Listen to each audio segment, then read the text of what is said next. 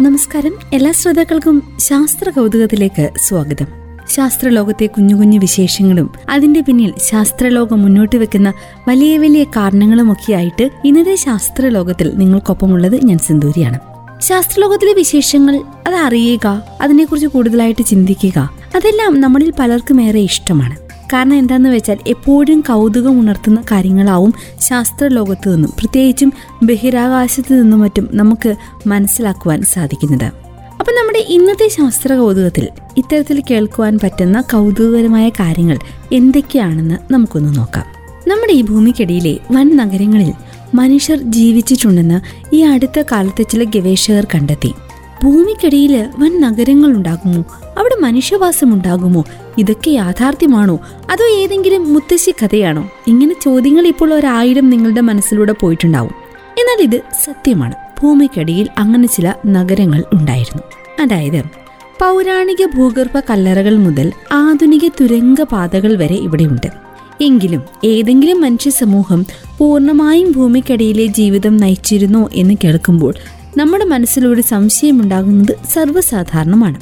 എന്നാൽ അറിയുക അങ്ങനെ പൂർണമായും ഒരു മനുഷ്യ സമൂഹം ഭൂമിക്കടിയിൽ ജീവിതം നയിച്ചിരുന്നു. പ്രകൃതിയിൽ നിന്നും ശത്രുക്കളിൽ നിന്നുമുള്ള പ്രതിസന്ധിയുടെ കാലത്ത് മാത്രമായിരുന്നു ഇങ്ങനെ അന്ന് സംഭവിച്ചിരുന്നത്. നിരവധി ഭൂഗർഭ നഗരങ്ങൾ ഗവേഷകർ കണ്ടെത്തിയിട്ടുണ്ട്. ഭൂഗർഭത്തിലെ ജീവിതത്തെക്കുറിച്ച് പറയുമ്പോൾ അത്തരമൊരു ജീവിതം നയിക്കാൻ പറ്റുന്ന ശാരീരിക പ്രത്യേകതകൾ നമുക്കില്ലായിരുന്നു എന്നുകൂടി പറയേണ്ടി വരും ശാരീരികമായി മാത്രമല്ല മാനസികമായും നമ്മുടെ ശരീരം ഭൂഗർഭ ജീവിതത്തോട് പൊരുത്തപ്പെടില്ല. ഭൂമിക്കടിയിൽ ജീവിതം നയിച്ചവർ പല മനുഷ്യ സമൂഹങ്ങളിലുമുണ്ട്. അതീവ ദുഷ്കരമായ കാലാവസ്ഥയുള്ള പ്രദേശങ്ങളിൽ വേനൽക്കാലത്ത് ചൂടിൽ നിന്നും മഞ്ഞുകാലത്ത് തണുപ്പിൽ നിന്നും രക്ഷപ്പെടാനായി ഭൂഗർഭ വീടുകളെ പലരും ആശ്രയിച്ചിട്ടുമുണ്ട്. ഉദാഹരണത്തിന് തുർക്കിയിലെ കപ്പഡോഷ്യ മേഖലയിലെ കാലാവസ്ഥയിൽ നിന്നും യുദ്ധത്തിൽ നിന്നും രക്ഷ തേടുവാനായി നിരവധി ഭൂഗർഭ നഗരങ്ങൾ നിർമ്മിക്കപ്പെട്ടിരുന്നുവെന്ന് തെളിവുകൾ സൂചിപ്പിക്കുന്നു. ആഴ്ചകളോളം ഭൂഗർഭത്തിൽ കഴിയേണ്ടി വന്നിരുന്നുവെങ്കിലും അവർ ഭൂമിക്കടിയിൽ സ്ഥിരതാമസക്കാരായിരുന്നില്ല. കാപ്പഡോഷ്യയിലെ തന്നെ ഡെറിൻ കുയുവിൽ മാത്രമേ ഏതാണ്ട് ഇരുപതിനായിരത്തിലേറെ പേർക്ക് താമസിക്കുവാൻ കഴിയുന്ന ഭൂഗർഭ നഗരങ്ങൾ കണ്ടെത്തിയിട്ടുണ്ട്. എ ഡി ഏഴ് എട്ട് നൂറ്റാണ്ടുകളിലായിരുന്നു ഇത് സജീവമായിരുന്നത്. ഇതേ പ്രദേശത്ത് അടുത്തിടെ പുതിയൊരു ഭൂഗർഭ നഗരം കൂടി കണ്ടെത്തി. ഏതാണ്ട് നാല് പോയിന്റ് ആറ് പൂജ്യം ലക്ഷം ചതുരശ്ര മീറ്റർ വലിപ്പമുള്ള ഈ നഗരം മുന്നൂറ്റി എഴുപത്തിയൊന്ന് അടി വരെ ആഴത്തിൽ പടർന്നു കിടക്കുന്നു എന്നാണ് നാഷണൽ ജിയോഗ്രഫിക് റിപ്പോർട്ട് ചെയ്യുന്നത്. നൂറുകണക്കിനടി ആഴത്തിൽ പോകുമ്പോഴും വായു സഞ്ചാരം ഉറപ്പുവരുത്തുവാൻ അവർ ശ്രദ്ധിച്ചിരുന്നു എന്നതിന്റെ തെളിവും ഇവിടെ നിന്ന് ഇപ്പോഴും ലഭിച്ചിട്ടുണ്ട്. ആവശ്യം വന്നാൽ കൂറ്റൻ കല്ലുകൾ ഉരുട്ടിയിട്ട് ഭൂഗർഭ അറകളുടെ വാതിൽ അടയ്ക്കാവുന്ന രീതിയിലുള്ള സംവിധാനങ്ങളും സുരക്ഷയ്ക്കായി അവർ ഒരുക്കിയിരുന്നു. ശത്രുക്കളിൽ നിന്നും രക്ഷപ്പെടുവാനുള്ള മാർഗങ്ങളായിരുന്നു ഇതെല്ലാം. കൃത്രിമമായി ഉണ്ടാക്കിയതുപോലെ പ്രകൃതിയിൽ സൃഷ്ടിക്കപ്പെട്ട ഭൂഗർഭ അറകളിലും മനുഷ്യർ താമസിച്ചിരുന്നു. ഭൂമിക്കടിയിലെ താമസം മനഃശാസ്ത്രപരമായ പ്രശ്നങ്ങൾക്കിടയാക്കുമെന്ന് ഇതുവരെ തെളിയിക്കപ്പെട്ടിട്ടില്ല. അതുകൊണ്ട് തന്നെ സമാധാനപരമായ ഒരു ജീവിതം ഭൂമിക്കടിയിൽ അവർ നയിച്ചിരുന്നു എന്ന് നമുക്ക് അനുമാനിക്കാം. വെളിച്ചം താഴേക്ക് എത്തിക്കുന്ന കിണറുകളും സൂര്യപ്രകാശം പ്രതിഫലിപ്പിക്കുന്ന നിറങ്ങളുമൊക്കെ ഉപയോഗിച്ചാൽ ഭൂമിക്കടിയിലെ വെളിച്ചക്കുറവ് പരിഹരിക്കുവാൻ അവർക്ക് സാധിച്ചിരുന്നു എന്നതിന്റെ തെളിവും ഗവേഷകർ ഇന്നും മുന്നോട്ട് വെക്കുന്നു. ഇങ്ങനെയൊക്കെയാണെങ്കിലും ഭൂമിക്കടിയിൽ അന്ന് ചില പ്രത്യേക സാഹചര്യങ്ങളിൽ ജീവിച്ചിരുന്നവർക്ക് മാനസികമായി ഒരു വലിയ ഒറ്റപ്പെടൽ അനുഭവിക്കേണ്ടി വന്നിട്ടുണ്ടെന്നാണ് ഗവേഷകരുടെ അനുമാനം. അവ ഭൂമിക്കടിയിലും നഗരങ്ങളുണ്ടായിരുന്നു എന്ന് നമുക്ക് ബോധ്യമായല്ലോ അല്ലേ? അത്യപൂർവ അവസ്ഥയിൽ കുറച്ചു കാലങ്ങൾക്ക് മുമ്പ് നമ്മുടെ ഈ ഭൂമിയിൽ ഒരു കുഞ്ഞ് ജനിച്ചു. ഉദരത്തിൽ ഭ്രൂണവുമായിട്ടായിരുന്നു ആ നവജാത ശിശുവിന്റെ ജനനം. അങ്ങനെ സംഭവിക്കുമോ? അങ്ങനെ സംഭവിച്ചതിന്റെ പിന്നിലെ കാരണം എന്താകും? ആകാംക്ഷയൊക്കെ തോന്നുന്നുണ്ടാകും അല്ലേ? കൂടുതൽ കേട്ടാലോ നമുക്കതിനെക്കുറിച്ച് ശാസ്ത്ര കൗതുകത്തിലൂടെ ശാസ്ത്രത്തിലെ അത്യപൂർവ അവസ്ഥകളിൽ ഒന്നാണ് ഇസ്രയേലിൽ നഗരത്തിലെ അസ്യൂട്ട മെഡിക്കൽ സെന്റർ ആശുപത്രിയിൽ സംഭവിച്ചത്. അവിടെ ഉദരത്തിൽ ഒരു ഭ്രൂണവുമായി ഒരു പെൺകുഞ്ഞ് ജനിച്ചു. ലോകത്തിൽ അഞ്ച് ലക്ഷത്തിൽ ഒരാൾക്ക് മാത്രം സംഭവിക്കുന്ന ഫീറ്റ് സിൻ ടു എന്ന അവസ്ഥയാണ് ഈ കുട്ടിക്ക് സംഭവിച്ചത് എന്ന് ഡോക്ടർമാർ അറിയിച്ചിട്ടുണ്ട്. ഗർഭധാരണത്തിനിടെ അമ്മയിൽ നടത്തിയ സ്കാനിങ്ങിൽ ശിശുവിന്റെ വയർ ക്രമാതീതമായി വലുതായിരിക്കുന്നത് നേരത്തെ തന്നെ ഡോക്ടർമാരുടെ ശ്രദ്ധയിൽപ്പെട്ടിരുന്നു. എന്നാൽ എന്താണ് കാര്യമെന്ന് മനസ്സിലാക്കുവാൻ അന്ന് കഴിഞ്ഞിരുന്നില്ല. പ്രസവശേഷം ഡോക്ടർമാർ ശിശുവിൽ വിശദമായ പരിശോധനയും അൾട്രാസൗണ്ട് സ്കാനിങ്ങും നടത്തിയപ്പോഴാണ് വയറ്റിൽ ഭ്രൂണമുണ്ടെന്ന് മനസ്സിലാക്കിയത്. തുടർന്ന് അടിയന്തരമായി ശിശുവിനെ ഓപ്പറേഷൻ തിയേറ്ററിൽ പ്രവേശിപ്പിക്കുകയും മണിക്കൂറുകൾ നീണ്ട ശസ്ത്രക്രിയയ്ക്ക് ശേഷം ഭ്രൂണം പുറത്തെടുക്കുകയും ചെയ്തു. ഇത് അർത്ഥവികസിത അവസ്ഥയിലായിരുന്നു എന്നാണ് ഡോക്ടർമാർ പറയുന്നത്. ചില എല്ലുകളും ഹൃദയവും ഭാഗികമായി ഭ്രൂണത്തിൽ ഉടലെടുത്തിരുന്നു. ശസ്ത്രക്രിയയ്ക്ക് ശേഷം ശിശുവിനെയും അമ്മയെയും ഡിസ്ചാർജ് ചെയ്ത് വീട്ടിൽ വിട്ടതായും ആശുപത്രി അധികൃതർ അറിയിച്ചിട്ടുണ്ട്. ഇനി എന്തുകൊണ്ടാണ് ഇങ്ങനെ സംഭവിക്കുന്നത് എന്ന വാദവും സിദ്ധാന്തങ്ങളുമാണ് ഇപ്പോൾ വൈദ്യശാസ്ത്രത്തിൽ ഉയർന്നു വരുന്നത്.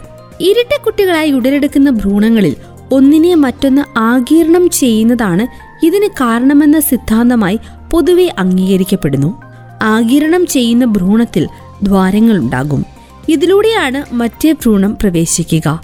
തുടർന്നിത് ഇതിനുള്ളിൽ ഭാഗികമായി വികസിക്കുമെങ്കിലും പൂർണ വളർച്ച പ്രാപിക്കില്ല. തലച്ചോർ വികസിക്കുകയുമില്ല. പ്രസവത്തിന് മുൻപായി ആഗീർണം ചെയ്യപ്പെട്ട ഭ്രൂണം മരിച്ചു പോവുകയും ചെയ്യും.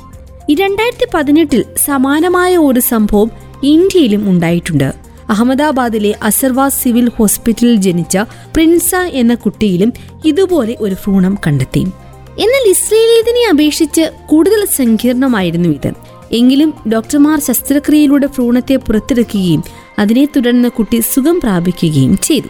ഇങ്ങനെ നമ്മളെ അന്തിപ്പിക്കുന്ന നമ്മളിൽ ഞെട്ടലുളവാക്കുന്ന പല പല സംഭവ വികാസങ്ങൾ ശാസ്ത്രലോകത്ത് നടക്കുന്നുണ്ട്.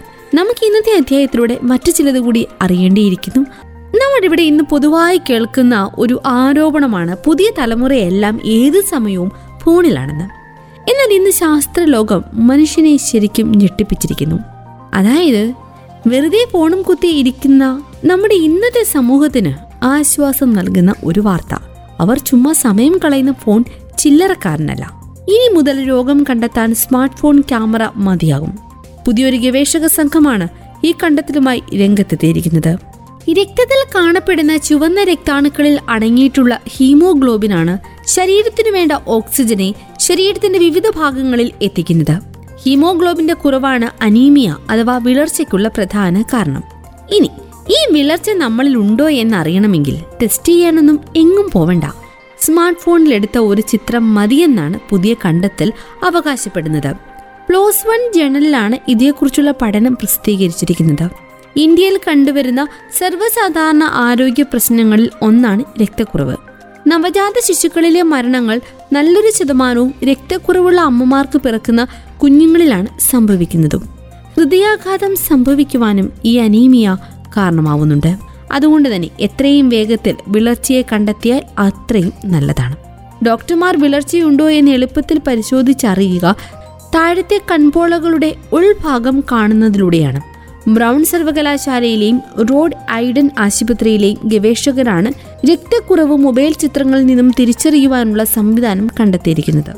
രക്തക്കുറവ് ബാധിച്ച രോഗികളുടെ ചിത്രങ്ങൾ നിർമ്മിത ബുദ്ധിയുടെ സഹായത്തോടെ പരിശോധിച്ചാണ് ഇത് കണ്ടെത്തുക. വ്യത്യസ്ത അളവിൽ രക്തക്കുറവുള്ള ഏതാണ്ട് മുന്നൂറ്റി നാൽപ്പത്തിനാല് രോഗികളുടെ ചിത്രങ്ങളാണ് ഇതിനുവേണ്ടി ശേഖരിച്ചിരിക്കുന്നത്.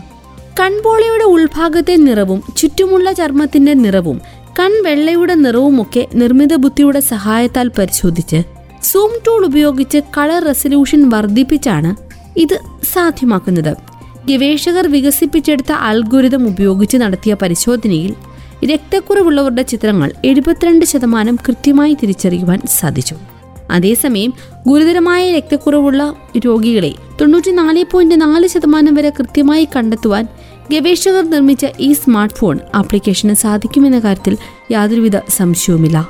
രക്തപരിശോധനയെ അപേക്ഷിച്ച് എളുപ്പത്തിൽ രോഗം നിർണയിക്കുവാൻ ഇതിലൂടെ സാധിക്കും എന്നതാണ് ഈ രീതിക്കുള്ള ഗുണമായി ഗവേഷകർ ചൂണ്ടിക്കാണിക്കുന്നത്. ആഗോളതലത്തിൽ കോടിക്കണക്കിന് മനുഷ്യരെ ബാധിക്കുന്ന ശാരീരിക അവസ്ഥയാണ് രക്തക്കുറവ്. സ്മാർട്ട് ഫോൺ ആപ്ലിക്കേഷൻ വഴി എളുപ്പത്തിൽ രക്തക്കുറവ് കണ്ടെത്തുവാനാവും. വേഗത്തിൽ രോഗം തിരിച്ചറിയാനായാൽ ചികിത്സയും സാധ്യമാവും എന്നതാണ് ഗുണകരമാകുന്നത്. ആരോഗ്യ സംവിധാനങ്ങൾ പരിമിതമായും അവികസിതവുമായ പ്രദേശങ്ങളിൽ ഇത്തരം സാങ്കേതിക വിദ്യകൾ കൊണ്ടുള്ള നേട്ടം വളരെ വലുതാണെന്നും ഈ പഠനം ചൂണ്ടിക്കാണിക്കുന്നു. കൂൺ ഇഷ്ടമല്ലാത്ത ആരെങ്കിലുമുണ്ടോ? കൂണുകൾ നമ്മുടെ നാട്ടിൽ സജീവമാണ്. നാട്ടിലെ മണ്ണിൽ പലതരത്തിലുള്ള കൂണുകളെ കാണുകയും ചെയ്യാം. അതുപോലെ തന്നെ ഒരു കൗതുകരമായ കാര്യമാണ് ഗവേഷകർ പറയുന്നത്. ചൊവ്വയുടെ മണ്ണിൽ കൂണുകൾ. കേൾക്കുമ്പോൾ ഒരു കൗതുകമൊക്കെ തോന്നുന്നുണ്ട് അല്ലേ?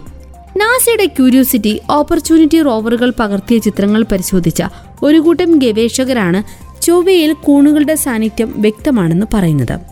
നേരത്തെയുള്ള വിലയിരുത്തൽ പ്രകാരം ഇത് ഒരുതരം കല്ലാണെന്നായിരുന്നു മനസ്സിലാക്കിയിരുന്നത്. Chinese academy of സയൻസിലെ microbiologist doctor Sinil Roy astrophysicist doctor Rudolf എന്നിവരാണ് പുതിയ അവകാശവാദം നടത്തിയിരിക്കുന്നത്. ഇവരുടെ കണ്ടെത്തലുകളെ ശാസ്ത്രലോകം ഇതുവരെ അംഗീകരിച്ചിട്ടില്ല. ഇവർ കൂണുകളാണെന്ന് പറയുന്ന ഭാഗത്തുള്ളത് കല്ലുകളാണ് എന്നാണ് നാസ തന്നെ പറയുന്നത്. കല്ലോ കൂണോ എന്നുള്ളത് ശാസ്ത്രജ്ഞന്മാരുടെ ഇടയിലുള്ള വാദമാണ്. പല ദിവസങ്ങളിലും ചിത്രങ്ങൾ പരിശോധിക്കുമ്പോൾ കൂണുകൾ പ്രത്യക്ഷപ്പെടുകയും ചുരുങ്ങുകയും അപ്രത്യക്ഷമാവുകയും ചെയ്യുന്നുണ്ട്. എന്നാൽ ഒരു ഗവേഷകൻ കണ്ടെത്തിയിരിക്കുന്നത് ഒരിനം കുമിൾ എന്ന് തോന്നിപ്പിക്കുന്ന എന്തോ ആണെന്നാണ്. മൂന്ന് ദിവസം മുമ്പേ എടുത്തിട്ടിരുന്ന ചിത്രങ്ങളിൽ വരെ ഈ വ്യത്യാസം നമുക്ക് കാണുവാനാകും. വർഷങ്ങളായി നാസ എടുത്ത ചൊവ്വയുടെ ചിത്രങ്ങൾ പരിശോധിക്കുകയും ചില കണ്ടെത്തലുകൾ നടത്തുകയും ചെയ്തിട്ടുള്ളവരാണ് ഇവർ. രണ്ടായിരത്തി ഇരുപത് ഏപ്രിലും അവർ ഇത്തരമൊരു അവകാശവാദം നടത്തിയിരുന്നു. Journal of Astrobiology and Space സയൻസിൽ പ്രസിദ്ധീകരിച്ച ശാസ്ത്രജ്ഞരുടെ ലേഖനത്തിന് ശാസ്ത്രീയ അടിത്തറ ഇല്ലെന്നോ ഉണ്ടെന്നോ നാസ ഇതുവരെ പറഞ്ഞിട്ടില്ല. നമ്മുടെ സൗരയുധത്തിൽ ജീവൻ കാണുവാൻ സാധ്യതയുള്ള ഏക ഗ്രഹമാണ് ചൊവ്വ എന്ന കാര്യത്തിൽ ശാസ്ത്രജ്ഞർ തമ്മിൽ യോജിപ്പുണ്ട്. പക്ഷേ അത് പുറമേ ആയിരിക്കില്ല. ആഴത്തിലായിരിക്കുമെന്നാണ് അനുമാനം. പുതിയ പഠനം നടത്തിയവർ പറയുന്നത് തങ്ങൾ ചൊവ്വയുടെ ഉപരിതലത്തിൽ പതിനഞ്ചിനും പൂപ്പലുകളുടെ സാന്നിധ്യം കണ്ടെത്തി എന്നാണ്. ഇന്ത്യയിലെ സ്കൂൾ ഓഫ് ലൈഫ് സയൻസിലെ മൈക്രോബയോളജി ഡിപ്പാർട്ട്മെന്റിലെ ഡോക്ടർ റജീന ദാസ് അത് ഭൂമിയിൽ വളരുന്ന തരത്തിലുള്ള ഒരു കുമിളും കൂണുമൊന്നുമല്ല എന്നാണ് നിരീക്ഷിച്ചിരിക്കുന്നത്. Journal of Astrobiology and Space സയൻസിൽ പ്രസിദ്ധീകരിച്ച റിപ്പോർട്ട് മുൻപ് വന്ന പല ലേഖനങ്ങളിലെയും പരാമർശങ്ങളെക്കുറിച്ചും പറയുന്നുണ്ട്. അപ്പോൾ ഇതുപോലെ ശാസ്ത്രലോകത്തെ കുറേയധികം വിശേഷങ്ങൾ ഇനിയുമുണ്ട്. വരും അധ്യായങ്ങളിൽ നമുക്ക് അവയ്ക്കായി കാത്തിരിക്കാം. പിന്നത്തെ ശാസ്ത്ര കൗതുകം ഇവിടെ പൂർണമാവുകയാണ്. It's me Sindhuri signing off